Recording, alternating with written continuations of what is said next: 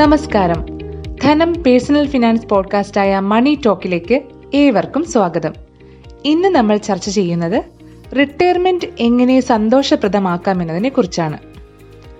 ഔദ്യോഗിക പദവിയിൽ നിന്നും വിരമിക്കുന്ന സമയം മുതൽ മലയാളികൾക്ക് പലതരം ആധികളാണ് എന്നാൽ ചെറുപ്പം മുതൽ ചിട്ടയായ നിക്ഷേപം നടത്തുന്നയാൾക്ക് പേടിയില്ലാതെ റിട്ടയർമെന്റിനെ നേരിടാം. കേരളത്തിലെ സാമൂഹ്യ സാമ്പത്തിക മേഖലകൾ പുരോഗമിച്ചെങ്കിലും വാർദ്ധക്യ ജീവിതത്തിലെ ഒറ്റപ്പെടലിന്റെ ആക്കം വർദ്ധിച്ചിട്ടേയുള്ളൂ.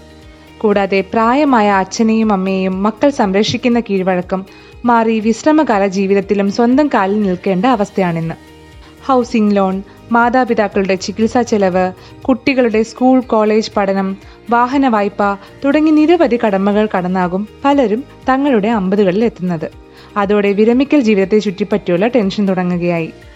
മക്കളുടെ ഉന്നത വിദ്യാഭ്യാസം അവരുടെ കല്യാണം റിട്ടയർമെന്റിന് ശേഷമുള്ള നിത്യചെലവുകൾ തുടങ്ങി ആദ്യ പിടിക്കാൻ കാരണങ്ങളും ഏറെയാണ്. എന്നാൽ ദീർഘവീക്ഷണത്തോടെയുള്ള പ്ലാനിംഗ് ഉണ്ടെങ്കിൽ വാർദ്ധക്യ ജീവിതം ടെൻഷൻ ഫ്രീ ആക്കാം. ഇതാ റിട്ടയർമെന്റ് ജീവിതം എങ്ങനെ സന്തോഷവും സുരക്ഷിതവുമാക്കാം എന്നാണ് ഇവിടെ പറയുന്നത്. ചെറുപ്പത്തിലെ പ്ലാനിംഗ് ചെറുപ്പത്തിൽ പണം വെള്ളം പോലെ ചെലവഴിക്കുന്നത് മനുഷ്യ സഹജമായ പിഴവാണ്. റിട്ടയർമെന്റ് ബെനിഫിറ്റ് ആയി കിട്ടുന്ന പണം കൊണ്ട് കടം വീട്ടാമല്ലോ എന്ന് കരുതി ജീവിക്കുന്നവരും വിരളമല്ല. എന്നാൽ ശമ്പളത്തേക്കാൾ കുറഞ്ഞ പെൻഷൻ ലഭിക്കുന്ന സാഹചര്യങ്ങളിൽ അത്യാവശ്യങ്ങൾ വന്നുപെട്ടാൽ കഷ്ടപ്പെടേണ്ടി വരുമെന്ന് പലരും ഓർക്കാറില്ല. ഈ കാലത്താണ് പഴമക്കാരുടെ സമ്പത്ത് കാലത്ത് തൈപത്ത് വെച്ചാൽ ആപത്ത് കാലത്ത് കാപത്ത് തിന്നാം എന്ന പഴമൊഴി പ്രസക്തമാകുന്നത്. വേണം കണക്കെടുപ്പുകൾ. ഓ ഇതുപോലെയൊക്കെ അങ്ങ് കഴിഞ്ഞു പോകാം. പെൻഷൻ പ്രായം അടുക്കുന്ന പലരും പറയുന്ന പലവിയാണിത് ഇപ്പോഴത്തെ ലൈഫ് സ്റ്റൈൽ വിരമിച്ചതിന് ശേഷവും സാധ്യമാകും എന്ന് ഉറപ്പിക്കാൻ നമുക്ക് സാധിക്കില്ല. വിവിധ സാഹചര്യങ്ങൾ മൂലം നമ്മുടെ ജീവിതശൈലിയിൽ അപ്ഗ്രഡേഷൻ ആവശ്യമായി വന്നേക്കാം. കൂടാതെ ഓരോ വർഷവും ഉയർന്നു വരുന്ന വിലക്കയറ്റവും കൂടി പരിഗണിക്കുമ്പോൾ ലളിതമായ ജീവിതശൈലി ഉള്ളവർക്ക് കൂടി ഭാവിയിൽ ചെലവുകൾ താങ്ങാൻ കഴിയാത്ത സാഹചര്യം വന്നേക്കാം. അതുകൊണ്ട് റിട്ടയർമെന്റ് പ്ലാൻ ഉണ്ടാക്കുമ്പോൾ വിലക്കയറ്റം ഭാവിയിൽ വന്നു ചേരാവുന്ന ചെലവുകൾ എന്നിവ കൂടി കണക്കിലെടുക്കണം. വിരമിക്കലിനോട് അടുത്തവർ പ്രതിമാസം എത്ര തുക നിത്യ ചെലവിന് അത്യാവശ്യമായി വരുമെന്ന് കൂടി കണക്കാക്കേണ്ടതാണ്. ബുദ്ധിയോടെ നിക്ഷേപിക്കാം മികച്ച പെൻഷൻ പ്ലാനുകളിൽ. റിട്ടയർമെന്റ് നിക്ഷേപം എന്ന് പറയുമ്പോൾ പലർക്കും മുന്നിലെത്തുന്നത് പെൻഷൻ പ്ലാനുകളാണ്. വിവിധ ധനകാര്യ സ്ഥാപനങ്ങൾ പെൻഷൻ പ്ലാനുകൾ നൽകുന്നുണ്ട്. കരിയർ കാലഘട്ടത്തിൽ നിശ്ചിത തുകയുടെ പ്രീമിയം അടച്ചുകൊണ്ട് പെൻഷൻ പ്ലാനുകൾ ആരംഭിക്കാം. ടേം പീരീഡിൽ അടയ്ക്കുന്ന തുക നിങ്ങളുടെ വിരമിക്കലിന് ശേഷം മാസം തോറും പെൻഷനായി ലഭിക്കുകയും ചെയ്യും. കമ്പനി പെൻഷൻ സർക്കാർ പെൻഷനുകൾ എന്നിവ ഇല്ലാത്തവർക്ക് ഈ പേഴ്സണൽ പെൻഷൻ പ്ലാനുകൾ പ്രയോജനപ്പെടുത്താം. വിദഗ്ധ ഉപദേശത്തോടെ വേണം പെൻഷൻ പ്ലാനുകൾ തിരഞ്ഞെടുക്കാൻ. മറ്റൊന്ന് മ്യൂച്വൽ ഫണ്ട് നിക്ഷേപമാണ്.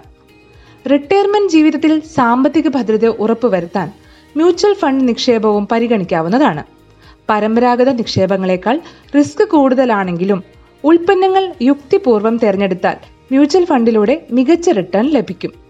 നേട്ടം ഏറെക്കുറെ തൊണ്ണൂറ് ശതമാനത്തോളം ഉറപ്പിക്കാവുന്ന മ്യൂച്വൽ ഫണ്ടുകൾ തിരഞ്ഞെടുക്കാൻ പ്രത്യേകം ശ്രദ്ധിക്കണം. മികച്ച റിട്ടേൺ കിട്ടും വിധം മ്യൂച്വൽ ഫണ്ടിൽ നിക്ഷേപിക്കാൻ ഒരു സൂത്രവാക്യം ഉപയോഗിക്കാം. നമ്മുടെ നടപ്പ് വയസ്സിലെ നൂറിൽ നിന്നും കുറച്ചാൽ കിട്ടുന്ന അത്രയും ഡെപ്റ്റ് നിക്ഷേപം നടത്താം. അതായത് ഇപ്പോഴുള്ള വയസ്സിനെ നൂറിൽ നിന്നും കുറച്ചാൽ കിട്ടുന്ന അത്രയും ഡെപ്റ്റ് നിക്ഷേപം നടത്തണം. ബാക്കി ഇക്വിറ്റി നിക്ഷേപവും. ഒരു ഉദാഹരണത്തിന് നാൽപ്പത് വയസ്സുള്ള ഒരാൾ നാൽപ്പത് ശതമാനം ഇക്വിറ്റിയിലും അറുപത് ശതമാനം ഡെപ്റ്റിലും നിക്ഷേപിക്കണമെന്ന് സാരം. ഓരോ വർഷവും ഇക്വിറ്റിയിലെ നിക്ഷേപം കുറച്ച് ഡെപ്റ്റിൽ കൂട്ടാം. മാസം തോറുമുള്ള ചെറു നിക്ഷേപങ്ങളിലൂടെ ദീർഘകാല അടിസ്ഥാനത്തിൽ മികച്ച കോർപ്പസ് ഫണ്ട് ഉണ്ടാക്കാൻ സാധിക്കുന്ന മറ്റൊരു നിക്ഷേപ പദ്ധതിയാണ് സിസ്റ്റമാറ്റിക് ഇൻവെസ്റ്റ്മെന്റ് പ്ലാൻ അഥവാ എസ് ഐ പി മക്കളുടെ പഠനം വിവാഹം തുടങ്ങിയവയുടെ കാലം അടിസ്ഥാനപ്പെടുത്തി ഉദ്യോഗത്തിലിരിക്കുമ്പോൾ തന്നെ എസ് ഐ പിയിൽ നിക്ഷേപിച്ചു തുടങ്ങാം.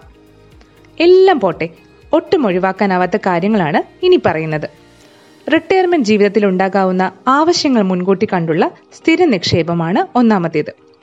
എപ്പോൾ വേണമെങ്കിലും പിൻവലിക്കാൻ പാകത്തിലുള്ള ഫിക്സഡ് ഡെപ്പോസിറ്റുകൾ റിട്ടയർമെന്റ് ജീവിതം നയിക്കുന്നവർക്ക് നൽകുന്ന ആത്മവിശ്വാസം ചെറുതൊന്നുമല്ല. റിട്ടയർമെന്റിന് ശേഷം വാർദ്ധക്യ സഹജമായ കാരണങ്ങളാൽ ആരോഗ്യം ക്ഷയിക്കുന്നതും സ്വാഭാവികമാണ്.